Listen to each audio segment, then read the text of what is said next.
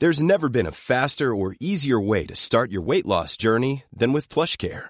PlushCare accepts most insurance plans and gives you online access to board-certified physicians who can prescribe FDA-approved weight loss medications like Wegovy and Zepbound for those who qualify. Take charge of your health and speak with a board-certified physician about a weight loss plan that's right for you. Get started today at plushcare.com slash weight loss. That's plushcare.com slash weight loss. plushcare.com slash weight loss.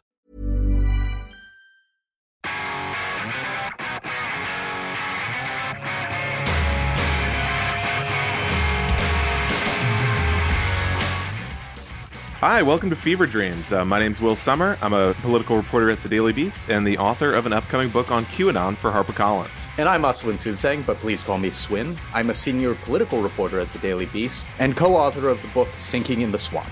All right, here on Fever Dreams, we're going to take you on plunges into the sometimes hilarious and sometimes scary world of the American right as they continue to influence our politics. Even in the aftermath of the Trump administration, the energy of these conspiracy theorists, these grifters, and these influencers is still pushing our mainstream political landscape closer and closer to a breaking point. So, Will, I think you have found a new investment opportunity for us and our listeners. Parody, that's a joke. Don't invest in this. Will, tell us a little bit of it. Well, I wouldn't be so quick to say that Swin. Okay, so here's the deal. I mean, you know, it depends on your risk tolerance.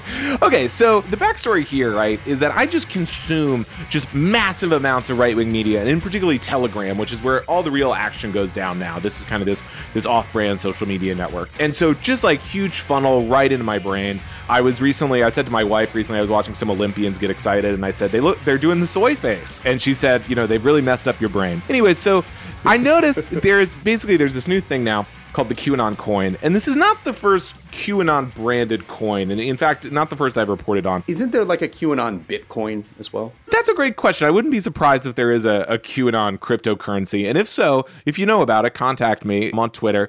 But in this case, there's this QAnon coin, and it you know it has a Q over an American flag, and it says "Where we go one, we go all." But what I think is interesting here is let me just read the description for you. Finally, the forbidden QAnon coin is released on market, and it's not known for how long. This made Democrats angry. Why? Because the coin's price is expected to skyrocket over $1,000 when Trump is back in office. So this is like an investment opportunity, right? Or being pitched that way. Something I enjoy about this description is basically what they're saying, whether intentionally or not, is people who support democracy are going to hate this coin.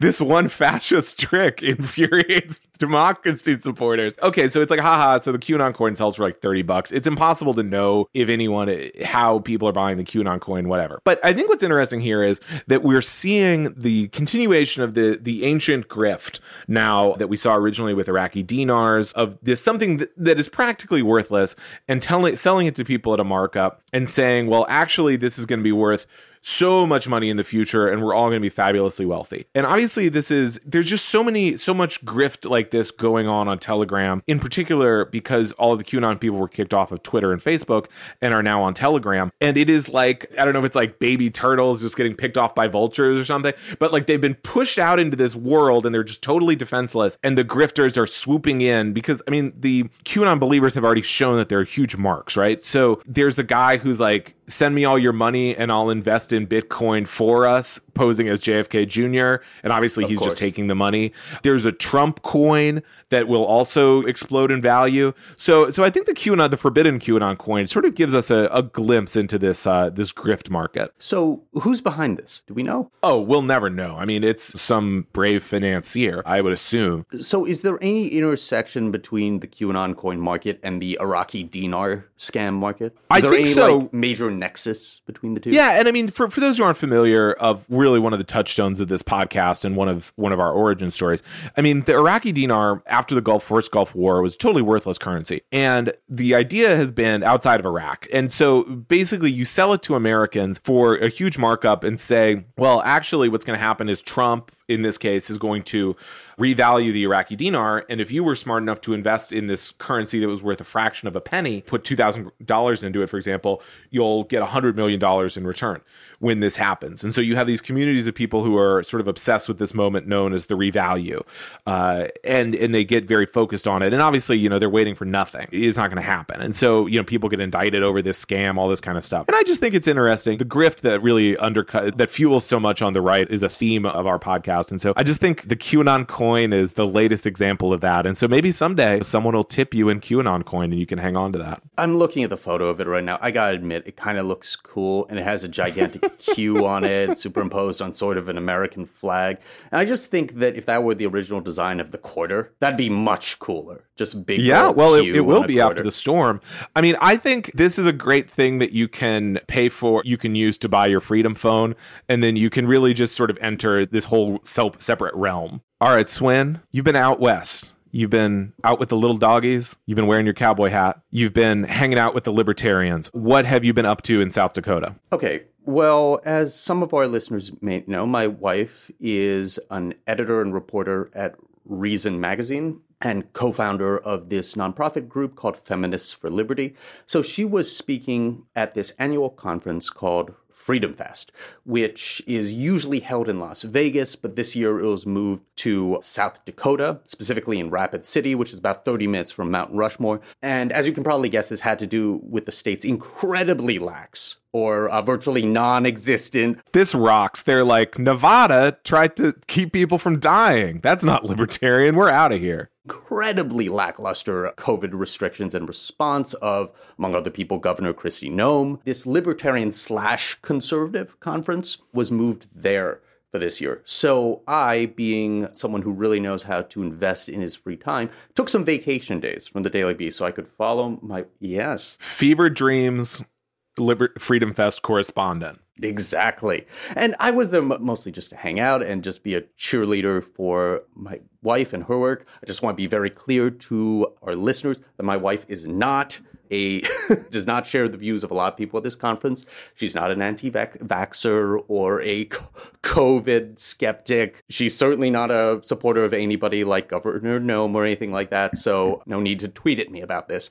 But anyway, even though it does emphasize the libertarian streak of the attendees and of the speakers and of the conference organizers, they of course do cater to the conservative element that does uh, annually attend this as if they're like uh, Freedom Fest groupies, which means you're going to have speakers and honored guests, including people like James O'Keefe, obviously Governor Kristi Noem, fan favorites like Senator Mike Lee, Dave Rubin, because of course, and why not? And Dennis Quaid, whose politics I think are a little bit harder to nail down than that of his brother Randy Quaid, who is just like an aggressively pro Trump conspiracy theorist. Uh, Dennis Quaid sent something akin to a welcome video. So Thank you, Mr. Quaid. I think he's more of a libertarian of sorts. And so when you're roaming the halls and the exhibit halls of a place like Freedom Fest, it's a little bit different than when we send someone like Will Sommer out into the wild because the conferences you frequent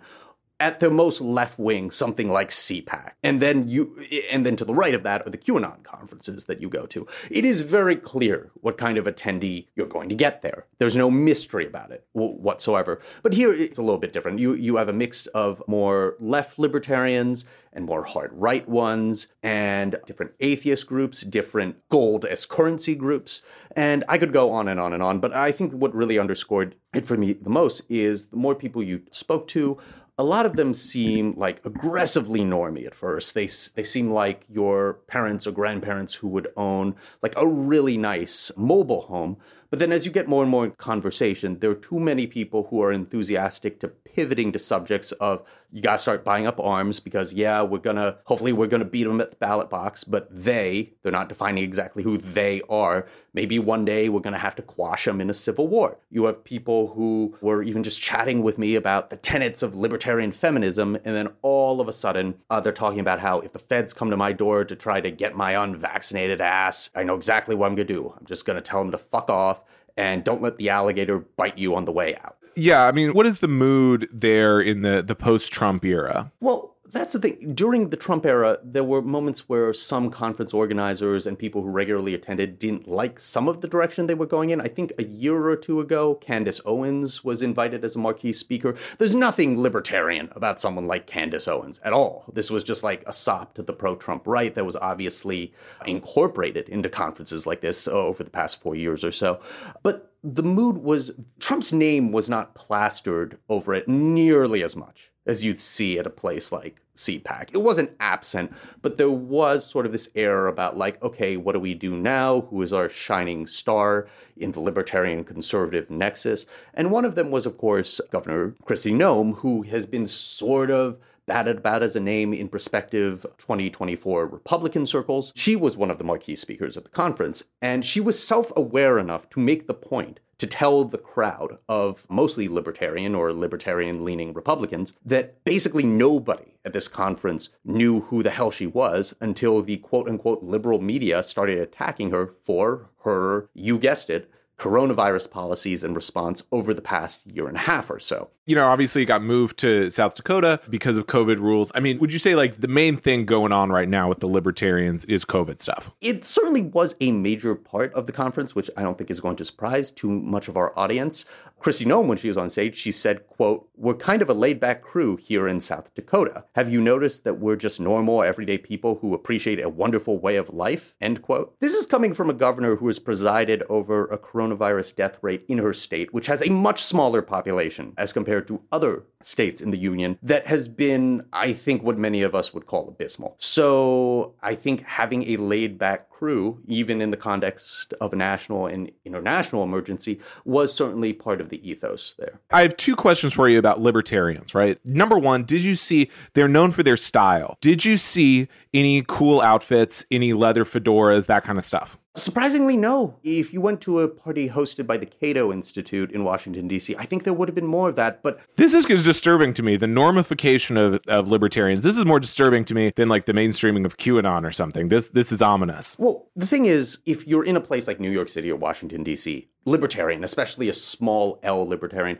is going to be a lot different than in other parts of the country. I'll never forget there was this one person who uh, works in libertarian media and politics who told me that years ago, when he was at a major uh, multi state libertarian organization, he was getting his training in Washington, D.C. This is a guy who, you're in Washington, D.C., is exactly what you'd expect of someone who is in that kind of libertarian stew anti drug war, pro criminal justice reform, wants to end all the wars that the U.S. is involved with, like very, very normy libertarian stuff. If I recall his story correctly, he said that his supervisor specifically told him, okay, you're going to go out into the wild, into different states like South Dakota to raise money. And when you're doing that, to speak the language of a libertarian who is not based in Washington, D.C., you gotta watch Alex Jones. Like, that might sound crazy and far out to you, but take some time, settle down with some popcorn or a cocktail at your laptop, and fire up at least an hour or so of Alex Jones a day for a period of time, just so you can internalize the principles and the rhetoric of what you will encounter when you see libertarians as they truly are in the vast middle and elsewhere in the United States. They are not going to sound like Justin Amash. So my other question for you is libertarians are known for their love of consuming colloidal silver, a substance that among other things turns your skin blue.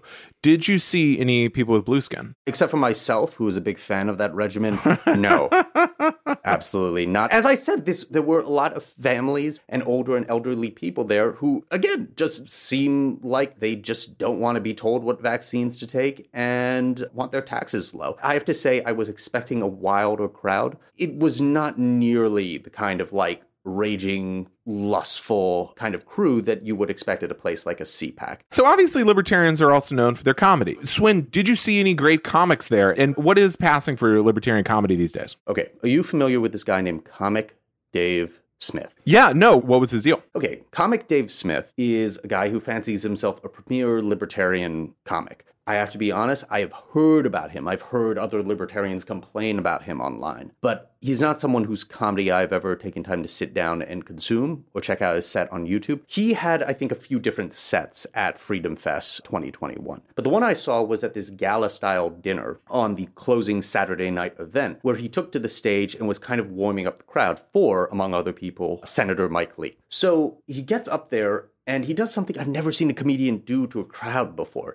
He confesses something to the effect of he hasn't actually prepared that much because he's been doing so many events here, so he's not really sure what he wants to talk about. So he goes off on this tangent about how there was this one time where he was freaking out because he got a hotel room and he wasn't sure if he was going to have to share a bed with his male colleague. So there was a little bit of like homoerotic panic to his alleged humor here. And then the whole bit was about requesting a cot from the front desk so they wouldn't have to like spoon together in the same bed. And he kept referring to the people who brought the cot to his room as the Mexican or the Mexican.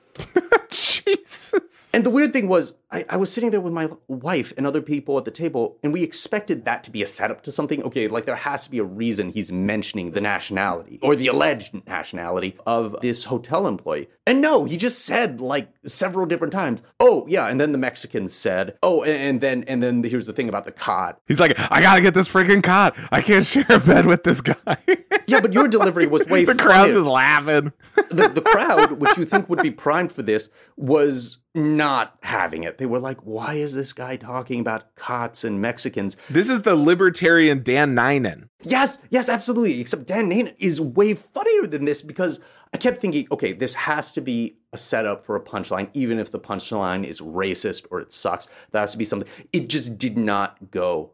Like, it, like it wasn't an actual joke. And then he pivoted from that uh, soon after to talking about Joe Biden. I was like, okay, oh, okay, here we go, here we go. He's a libertarian or conservative comedian. You're talking about Joe Biden. He's going to make a bunch of Sleepy Joe type jokes. It's like shooting fish in a barrel. This is going to be incredibly easy. There's probably going to be some like ableist or ageist stuff in there about Joe Biden's brain. Maybe he can get a laugh or two out of the room with this. And he just doesn't stick the landing. He just says, yeah, the way he talks, it's uh, it's kind of weird, you know? And I'm so glad you brought the Dan Nainan comparison because if our listeners listen to a clip of him next to Dan Nainan, it's actually a very similar halting and kind of like I'm not sure where the exits are in this room kind of delivery to this comedy. And it's just baffling. I started just cracking up at the table because it, it was just so morbidly non-funny that I just couldn't help but start laughing hysterically, which I started to think to myself, maybe that's the magic to his art. And maybe I'm the sucker here. Maybe it's just brilliant anti comedy. Maybe the joke is on you.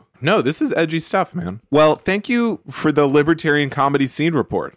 So, Will, as the January 6th Commission on Capitol Hill actually kind of starts to get underway, you have been tracking very closely the canonization of the January 6th rioters that's happening uh, a lot on the right and not in the fringes, not just in the fever swamps, but quite a bit close to or directly in the conservative mainstream. Can you tell us a little bit of some of the tricks that some of these Republicans on Capitol Hill are trying to pull to try to hold these people up as uh, martyrs and as Democrats as the desecrators of their sacrifice. Yeah, sure. So this is kind of our, our January 6th update. Obviously, the January 6th commission is kicking off. Republicans are trying to counter program that. Matt Gaetz and Marjorie Taylor Greene are going to protest outside the Justice Department. And so what's going on here is something that struck me as interesting. While the vast majority of the riot suspects have been released from jail pending trial, some of the worst of the worst, or the people who facing the most serious charges, are still in jail. And they've kind of taken on this sainthood on the right and are becoming reminded me of nothing like as much as like the Irish Republican Army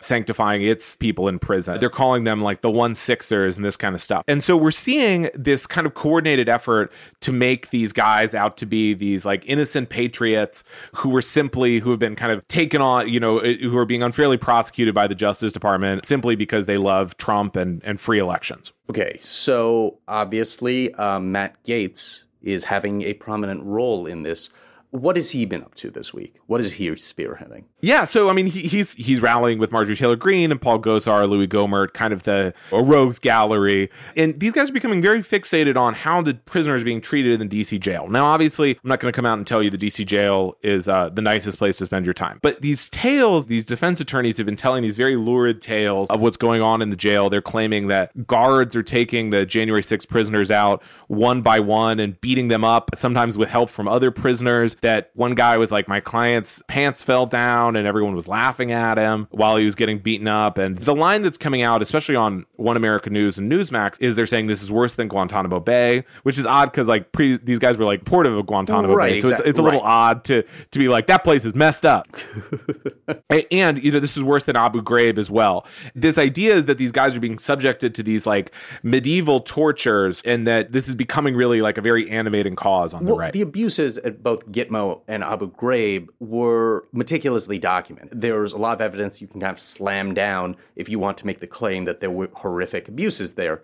Are these defense attorneys providing any uh, photos, any direct evidence, uh, like evidence of bruising or bleeding? Like, i- is there anything like that? no, Have they said why they haven't provided any of this evidence? Because if this is going on, it is a horrific abuse. That whatever the prisoners did, you can't do that. Right. Yeah, they really haven't offered any evidence of that. I mean, I asked the attorneys who there was kind of this interview with Newsmax and podcast favorite Greg Kelly, where a lot of these came out, these allegations of like basically torture chambers inside the jail. And no, I mean, the attorney did not get back to me. He hasn't entered this in the court record making this claim. And so, but nevertheless, I mean, this has been embraced by congressional Republicans and a lot of right wing media. At the same time, they're also having these rallies. And the the rally, they had a rally outside the DC jail two weeks ago. They're having another rally. And a lot of these rallies are they kind of feature the the flotsam left over from the election fraud movement. And so like there there's guys who are like Sidney Powell is now pivoting to being a like rescue the prisoners person. And so they had this rally and they read out letters from the inmates and they're, they're really like, you know, we're just American boys. Like, how do we end up here? And so the uh, one guy had this letter that they read out that I loved and he said, we are just regular freedom loving Americans with a tendency towards humorous shenanigans. Ah, humorous shenanigans. Did they stipulate what they defined as humorous shenanigans? the ultimate shenanigan, you know, beating up cops or whatever. And obviously, this is part of the same kind of martyrdom canonization thing we're seeing with Ashley Babbitt, and really part of this whole effort to really rewrite the history of January 6th. And so I should mention, we're getting, they're almost taking like little relics or little bits of, of their new saints.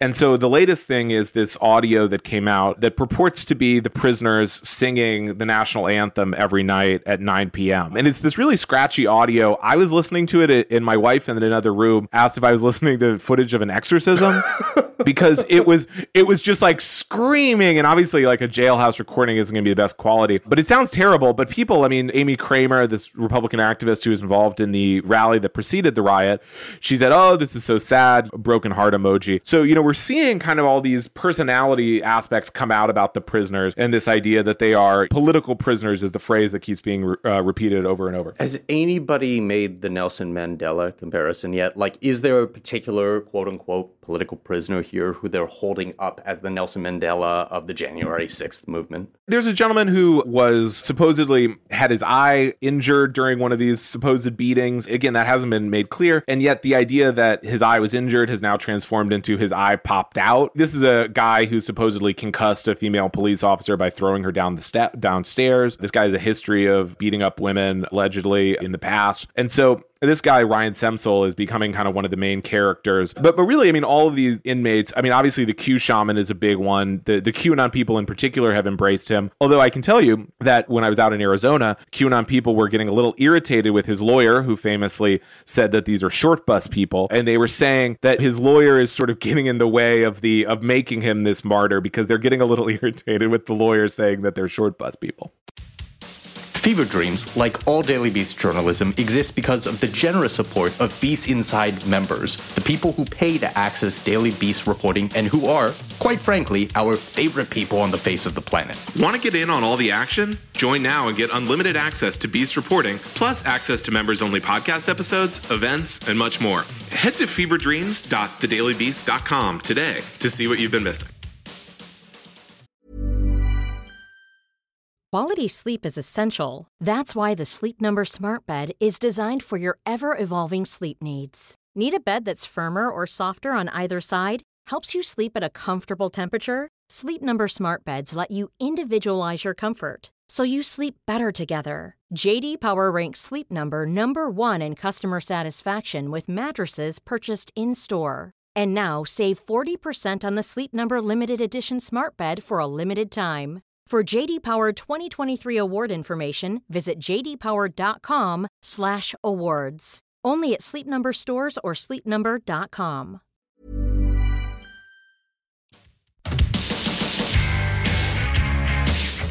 This week's guest is Alex Pareene, staff writer at The New Republic.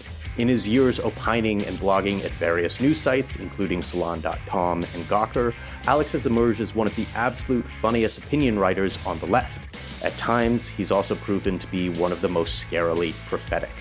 You can find Alex on Twitter at Pareene. Alex, welcome to Fever Dreams. Thank you so much for having me. Anytime. One thing we want to ask you about was to dig into some of your most recent writing at the New Republic, where it seems over the course of at least three articles recently, there has been a similar theme. The theme being that Democrats and the center left today in this country are particularly atrocious at propaganda, especially as when you compare it to the mainstream and Trumpian right in modern American politics. Can you explain to our listeners why you think that is and how big of a problem you think this is? Yeah, sure. And, you know, I like to use the word propaganda to be sort of intentionally a bit provocative, right? And I, I use it because there's always a lot of discussion about how Democrats are bad at messaging. And I find messaging to be not a particularly useful way of looking at the issue of how Americans receive political information, who they're hearing from, what arguments they're hearing. If you focus a lot on the right wing in this country, you know that the right wing messaging apparatus is a giant propaganda organ. It's not necessarily entirely top down driven, but to a large extent, it is organized. Uh, and a lot of money goes into sending out these right wing narratives. On the other side of it, we when we talk about democratic messaging, a lot of it is like, are they saying the right thing? Starting basically after the 2020 election, it seemed to me, are they saying the right thing seemed the wrong question to ask. And it's a question of of does it matter what they're saying if it's mediated through either on the one hand the right wing propaganda machine or on the other hand the corporate media. And for a long time Democrats I think have relied on the mainstream media, and I mean primarily television news, but obviously also, you know, the New York Times and the Washington Post. They've relied on them to be the faithful carriers of their message. But that's not the that's not the mainstream news's job. And being in the media and being uh, in the liberal media, the sort of ideologically left of center media, you know, I've seen a lot of right wingers spend a lot of money supporting right wing media that doesn't make a profit on its own. And I've seen a lot of left of center rich people only decide to support journalism if, if they believe it can stand on its own as a profitable business. So that's sort of what has led me to this recent discussion of, of liberal propaganda or the lack thereof. This is what was also been called the hack gap, right? Yeah. I mean, you, you know, I was struck recently. I don't know if y'all are, are deep enough in this this mess to see this, but the big thing over the weekend and the past couple days has been taking this audio of Biden where it's a little unclear what he said, and then they say he said I wiped my butt, and like this might, I mean, this is distasteful stuff, but like this is like all over. This was on Dan Bongino's show. Uh, you know, I was hearing about it from conservatives my own life, and this is obviously just fake nonsense. But that you have this whole apparatus just pushing just like absolute crap out all the time. Yeah. Oh, exactly. I think there was like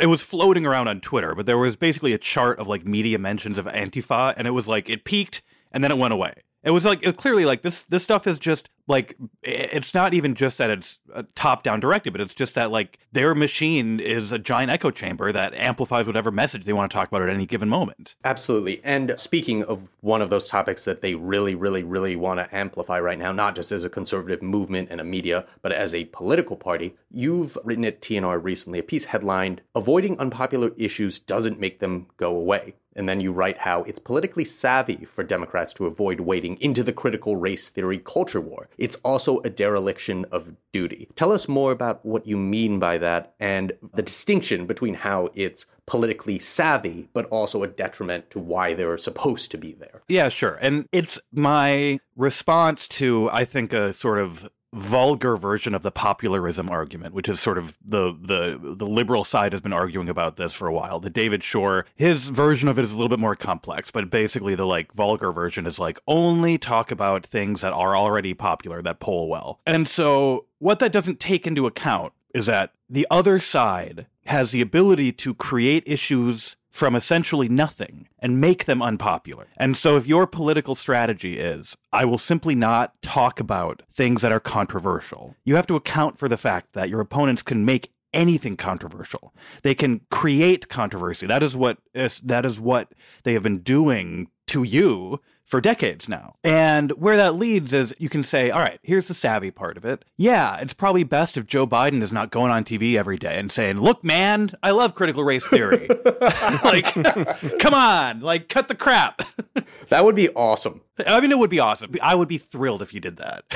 if, you, if you came out and was like, Read some Kimberlé Crenshaw, all right, man?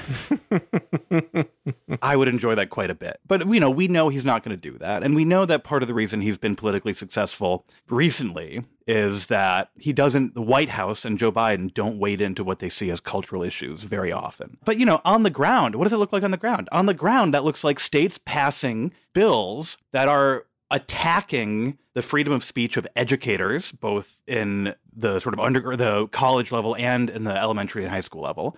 Bills saying what can and can't be taught to students. Bills saying what arguments kids are allowed to hear. And then and it also has meant organizing. You know, the right has been organizing again. They as they have been doing for many decades now. They've been organizing at this hyper local level to take over school boards and things like that. To abandon the unpopular cultural issue is to abandon the political fight at that level, at the local level, at the ground level. So we can say yes when you're running an election campaign, focus on the kitchen table issues, sure, if that's a political winner. But at some point, you have to actually fight back when these things go from simply a, a talk radio controversy to actually a political things happening on the ground. That's an interesting point when you bring up like the conservative media propaganda organs and ground zero of that even now in so many ways is talk radio and extensions of it. Why do you think it was that liberals were so bad at getting in a, on that market. They tried. There was a period of time or a decade or so where they tried to get the Air Americas and that ilk into that game, and it just fell completely flat. Like the tens of millions of listeners and potential indoctrinees that are hyper focused in that market just did not go for it. Yeah, I mean, I have a lot of theories about that. None of them are. I will. I will not claim any of them are particularly well thought out. Right? These are just sort of like off the top of my head. I think on the one hand, like so when talk radio becomes a right wing thing, you have to understand that like it's not I don't think we're just getting the sort of pure revealed preferences of the people. I think to some extent it's what station owners wanted to put on the air, what messages they wanted to highlight and who they didn't want on the air. And also, you know, liberals and this has been especially true more and more as the sort of education gap has widened over the last few decades. Liberals want to listen to college educated white liberal who are the affluent audience that I think a profit seeking talk radio station would want. They want NPR. They don't they didn't want Air America. I mean there was an audience for some of Air America and it fell apart for lots of other reasons. When you have college educated well off liberals, they want to listen to the sort of biased and objective news. And when you have uh, the conservative audience with money to spend, like they wanted Rush Limbaugh for years and years, and now they now they want this other stuff. So I think it's it's sort of in that sort of demographic part of it, and then pretty hard to get left wing messages through and this is my you know i'm gonna i'm just gonna go chomsky here. It's like it is legitimately hard to get left wing messages through corporate media. You know i think i think the furthest extent of it you can get is msnbc liberalism which is pretty damn inconsistent. That's one part of it but there's you can talk about the the form of talk radio itself sort of being inviting that sort of feeding on like tv news feeding on like making people upset making people outraged, sort of identifying an enemy and rallying your audience around that enemy. Like all those things are sort of inherent in the medium, perhaps. But I think that there's sort of some vulgar Marxist reasons for it as well. Do you have any current favorite talk radio hosts? Who are your guys? Because obviously, in the aftermath of Rush Limbaugh's death, the whole scene has been kind of upended. I don't know who are the top guys right now. I don't even who gets Mark Levin, like, man, number one Mark bestseller. Levin. I gotta say, I listen to Mark Levin. You know, it's kind of the afternoon, and I love this stuff. But Mark Levin, I'm like, why am I in such a bad mood? And I'm just driving around, and it's like because I'm listening to Mark Levin. I'm just like that guy is just uh, like I mean, Rush Limbaugh was like a nice a flute, you know. Oh, just nice to hear. He had a, such a rich voice. Mark Levin, no thanks. I think the the medium, like so many others, has become degraded. I wrote a little bit about Rush after he died, but that was the remarkable thing about him was that like I saw the first time I heard Rush, I had pretty liberal parents, but not particularly liberal grandparents. And I was like in driving around with my grandpa and he put on Rush and I was like, what the hell is this? But you had to give the man credit for like his ability as a broadcaster, right? He had the voice he could keep you occupied for three hours or, or however long a show was. And I, I don't even know how people listen to the new crop of guys. Like the, the new crop of guys are like just whiny and annoying in a way he wasn't. Yeah, no, I mean, he truly did have talent on loan from God. So, one piece of yours I keep going back to was something you wrote uh, for Splinter in the aftermath of uh, Charlottesville, which was that what people needed to under, you know, if I can paraphrase your argument here, it was that people needed to understand that the guys in Charlottesville and these kind of like alt right or alt right verging young people was basically the future of the Republican Party because every normal young person wanted nothing to do with the GOP. Uh, how do you think that has played out in the years since then? Madison Cawthorn's in Congress. Mm-hmm. I mean, I, I wrote a follow up for TNR after some of the reporting about Cawthorn's background came out. And basically, my follow up was I was right. See? For our audience who may not remember this piece or didn't read it, can you explain to them what you meant by Charlottesville was a preview of the future of the Republican Party? Because there, there might be some of our listeners who think to themselves, well, yeah, Trump's bungling response in the aftermath was an atrocity, but there is a difference between him and someone who holds a tiki torch and does scream the, about the Jews not replacing us. Yeah, sure. So what happened was, if you don't remember some of the reporting after that, there was looking into the people, uh, the alt writers marching in Charlottesville.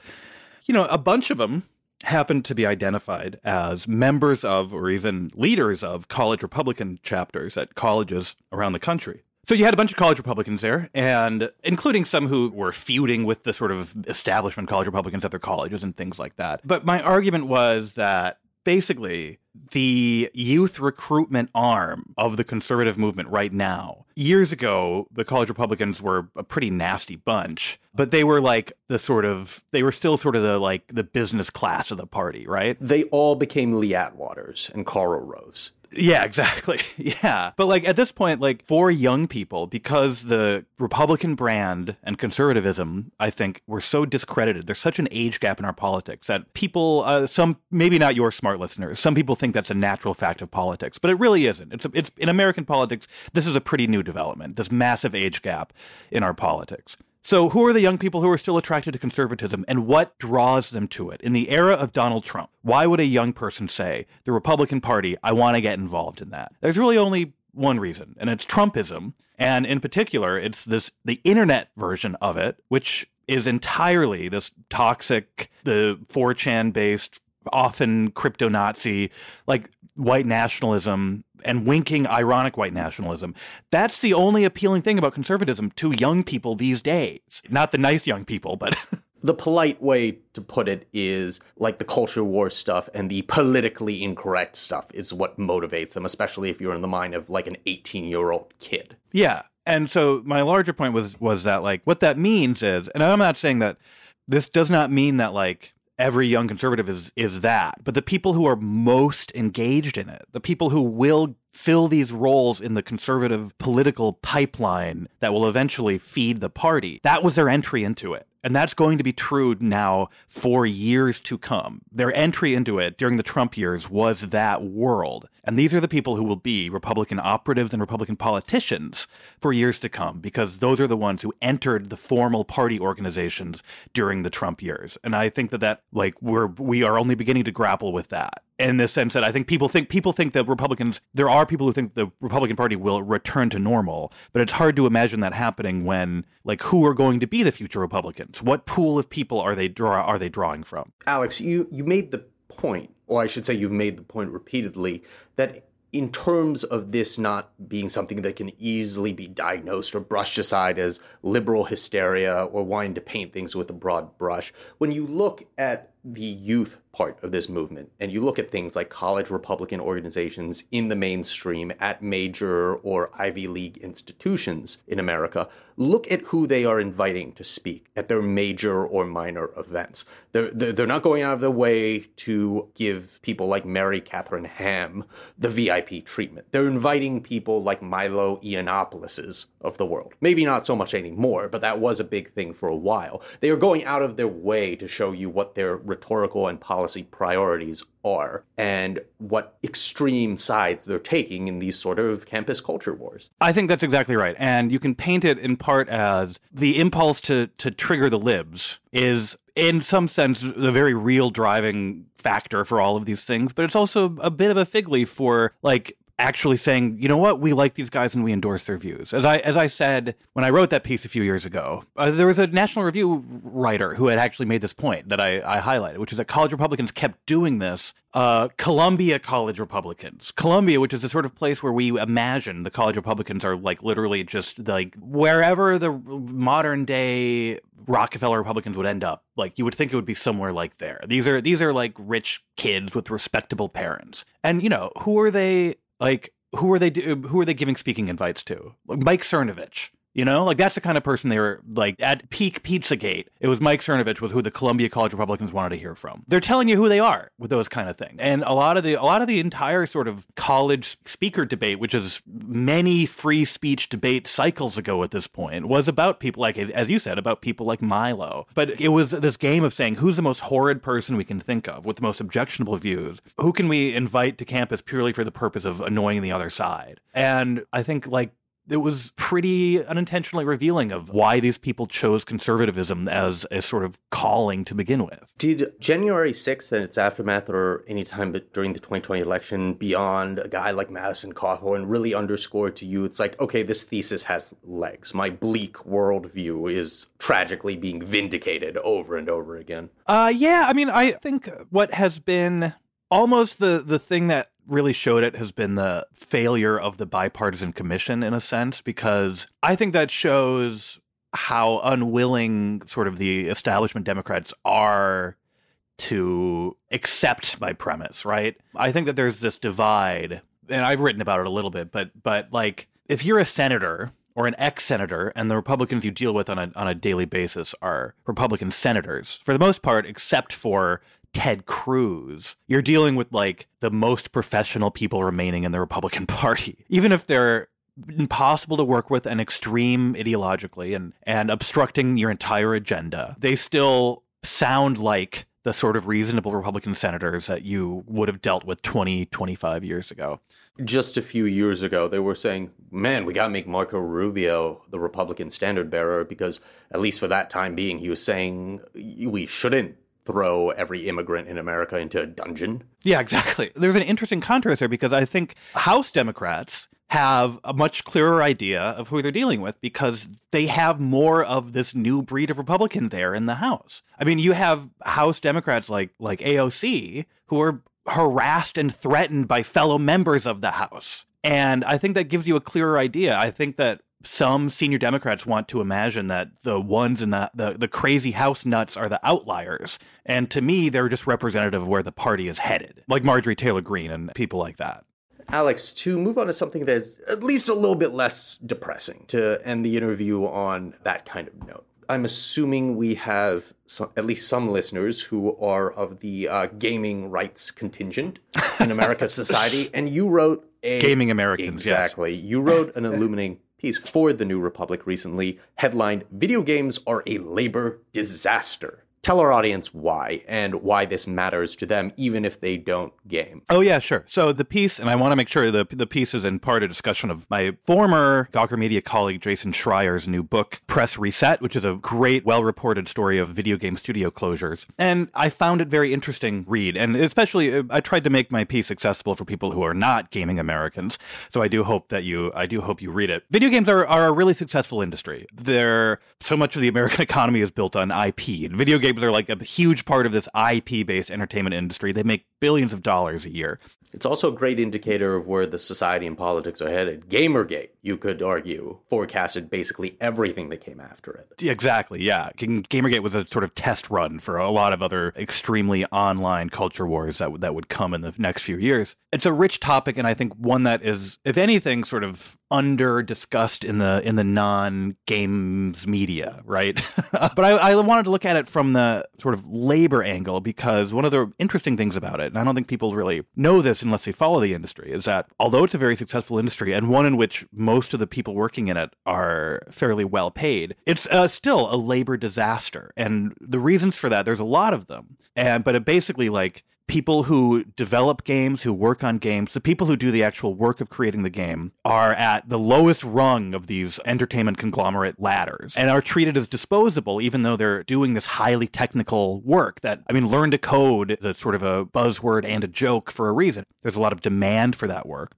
and it's often well compensated. But uh, it's an incredibly disruptive industry to be in. Oftentimes, when a when a large game studio ships a game, there are mass layoffs. Prior to shipping the game, there's a period of crunch where everyone is a sort of institutional tradition of incredible overwork. And when people lose jobs in the industry, they usually have to completely pack up their lives, move across the country because there isn't a sort of games industry town. It's spread not just nationally, but internationally. So in Jason's book, he'll write about someone who, like, in the course of their career in the games industry, like, moved from Phoenix to Boston to Providence, Rhode Island to Australia to California, like, just to sort of keep in the same industry. Um, and there's all these other things. And my thesis of my piece was that like it doesn't have to be this way. And the reason it is this way is because it's a creative industry that is not unionized at all. Unlike, for example, the movie industry, which also creates these giant expensive entertainment projects, but which is one of the most densely unionized industries in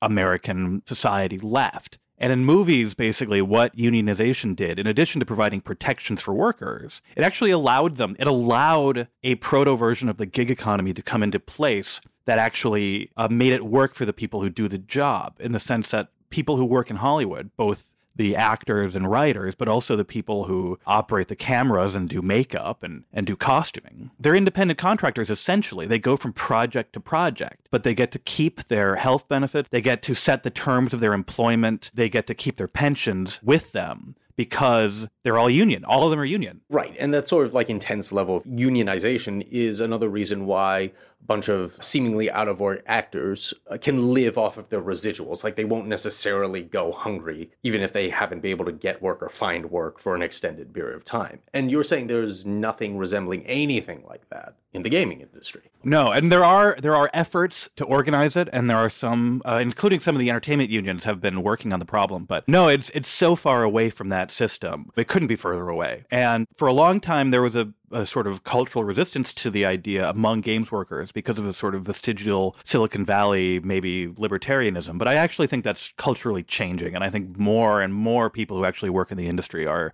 fed up with the working conditions there, and I do hope that begins to change soon. Well, not to be this reductive about it, but Alex, are you yourself a gamer? I think a hardcore gamer would consider me a filthy casual, but I am a gamer. Yes, I enjoy gaming. I must confess, the only video game console besides like a Game Boy or something like that that I've ever owned, and I stopped after N64. Oh yeah, I took a break. As what happened for me is like I took a sort of games are not for me break after like college years, and then Nintendo kind of sucked me back in. But now, now I'm like I'm inching towards like I'm inching towards hardcore PC gaming, so there's probably no hope for me. Is there anything that comes close to the artistic majesty of a Perfect Dark or a Golden Eye for N64? I think you should play. Here's what I recommend for you: is Yakuza Zero. I think you should give that one a shot. Oh man, okay, okay. I I think I will. I have to look in it.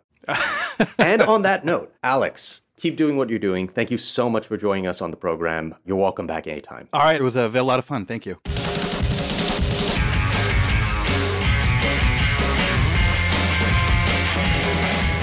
Will, are you ready for some fresh hell? Let's go into the deepest pit of the fresh hell this week, folks. I got a bruiser for you. So, you've been reading a new batch of conservative children's books. How Trumpy are these?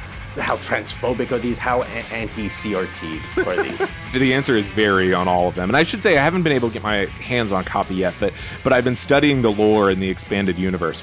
So, you know, people on the left, right, you have children's books like Anti-Racist Baby, that kind of stuff. And now on the right, we're getting sort of a reaction to that in a new series of children's books that are meant to make sure you have an upright One America News watching child. So, excellent. There's this new series of books and they're called Brave books. And what's what's fascinating to me about these children's books is they all star animals, sort of anthropomorphized animals, and each of the books teaches a lesson, and each of the books has a sort of conservative, like a C tier conservative pundit attached to them. But they all work into this larger universe called Freedom Island. And so, like, you know, there, there's, I think they're kind of building up to an Avengers kind of thing because there's like a. F- But these islands are populated by animals, that's right. But they have like cities and stuff. I mean, like cute little critters. Yeah, I mean, but they're but they have issues, right? I mean, like some of the animals are communists, some of the animals are libertarian, I should say. And, and speaking of Freedom Fest, this is interesting to me. The moles, there's a whole taxonomy of the the animals.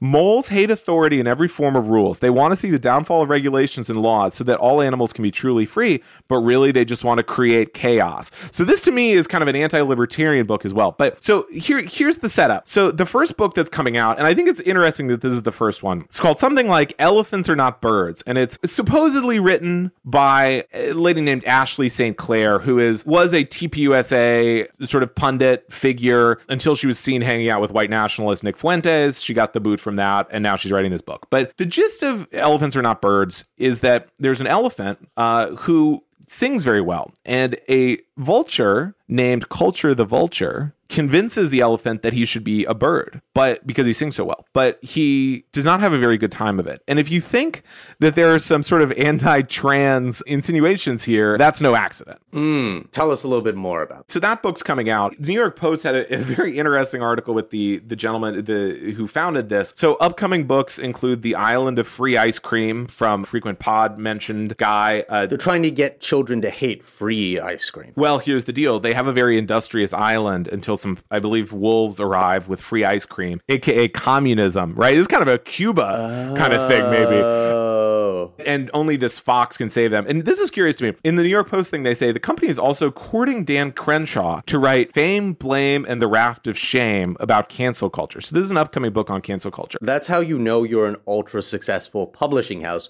when you have to get it written in the New York Post that, oh, we're quoting an author to do this thing. Well, to be clear, yes, number one, Dan Crenshaw's definitely not doing this. But number two, like, it's funny to say he's going to write it when the book has clearly already been written and titled. like, it's just like, I mean, basically, like, we're getting him to endorse it. You know, there's so much going on with this series. I mean, so they have upcoming books on the right to bear arms, law and order, capitalism, critical race theory. And I think we can we can play some audio from these guys. Are you confident that your children's foundational values are grounded in truth? I'm not. I'm Trent Talbot, founder of Brave Books. When my daughter was born, I realized I couldn't rely on the culture around me to teach my children good values. These values they need to work hard, care for the weak, to appreciate the freedom we adore in America. That's why we at Brave Books have written stories with timeless virtues for the next generation. These stories take place in our brave universe, where our heroes of Freedom Island are facing the same villainous ideologies that our children face in our culture today. But so Freedom Island comes with a map. And so you give this map to your kids, and as they read each one, they put their sticker on which part of Freedom Island they've discovered. But there's one part of Freedom Island in particular. I'm and I should say Freedom Island's more like an archipelago because there's a lot of different islands around it. But there's one part in particular that I'm quite intrigued by. Mm-hmm. Which island is that? Well, I'm pretty sure they put Jeffrey Epstein's Little St. James in this book series because tell me this is hmm. not about Epstein Island. Okay. It's called Cabal Island, right? And it has a temple on it, just like Jeffrey Epstein's Island. And here's the description of Cabal Island Cabal Island may be the most mysterious of them all. Freedom Island's wealthiest animals vacation at the Temple of the Serpent, which makes everyone quite curious. Right? Am I wrong? That's about Little St. James, right? Yeah, and there's also a gigantic serpent encircling the temple with a, a big old red apple in its mouth, just like guzzling the red apple. Okay, so this is clearly meant to be. Uh, it- it's a mark of sin and like the destruction of man, Adam and Eve stuff. So I guess like the cabal that is doing these horrible things to children. Okay, yes, I I, I get that connection. a nefarious vole named Ghislaine. I mean, it's not exactly like the most subtle stuff, but I would not put Jeffrey Epstein references in a children's book. But then again, that's why I don't have an entire series. What a terrible thing to try to teach children. I do not mean to say that's horrible to teach your children that satanic child murder cults are bad. That's not what I mean. But like to try to feed them anti Epstein stuff at whatever age they're supposed to be when they consume this, like five years old, this is going to rot their brain. They're not going to know what's going on. I love everything else is like an allegory, right? Like everything else is, oh, okay, the ice cream is communism. How are we going to teach these to the kids? And then it's just like there's a cabal, and the rich go to this island. I mean, they just lose all the all the idea of like symbols and subtlety. I mean, it's all feels like a direct mirror image of what they accuse alleged CRT people of trying to do to young children like this is the indoctrination that they keep whining about, but it's just coming from like a far right perspective. That's it. Yeah, I mean, well, you know, you're allowed to indoctrinate your own kids with a charming story about ice cream and, and communism. This reminds me a lot of the conservative coloring books. You remember these? They were kind of a meme and kind of a thing during the Obama era. I didn't have the pleasure. They were promoted, I think, from time to time on Fox News. They were these adorable coloring books that would paint people like Trump or Ted Cruz as heroes. And obviously, you could color all the different pages in yourself as much as you liked. I think they were branded as allegedly for all ages. But then they would have really graphic ones like anti ISIS coloring books where members of ISIS would be seen in Iraq or Syria crucifying people. Color it in. This seems at least a little bit friendlier than those. I mean, you have little foxes who are representing like far right liberty. So I guess this is a step in the right direction for America's children. I'm waiting for the book about the anarcho capitalist moles. I'm not getting into it till then.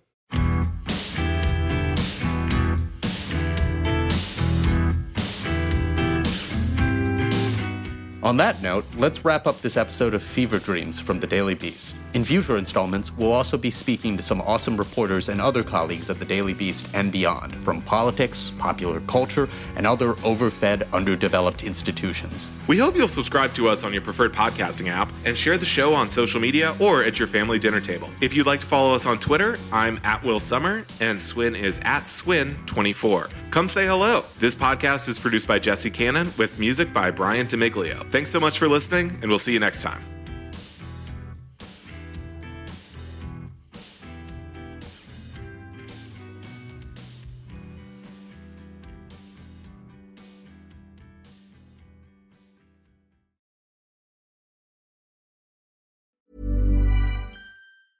Hey, it's Paige DeSorbo from Giggly Squad. High quality fashion without the price tag. Say hello to Quince. I'm snagging high-end essentials like cozy cashmere sweaters, sleek leather jackets, fine jewelry, and so much more. With Quince being 50 to 80% less than similar brands. And they partner with factories that prioritize safe, ethical, and responsible manufacturing. I love that. Luxury quality within reach. Go to quince.com slash style to get free shipping and 365 day returns on your next order. Quince.com slash style.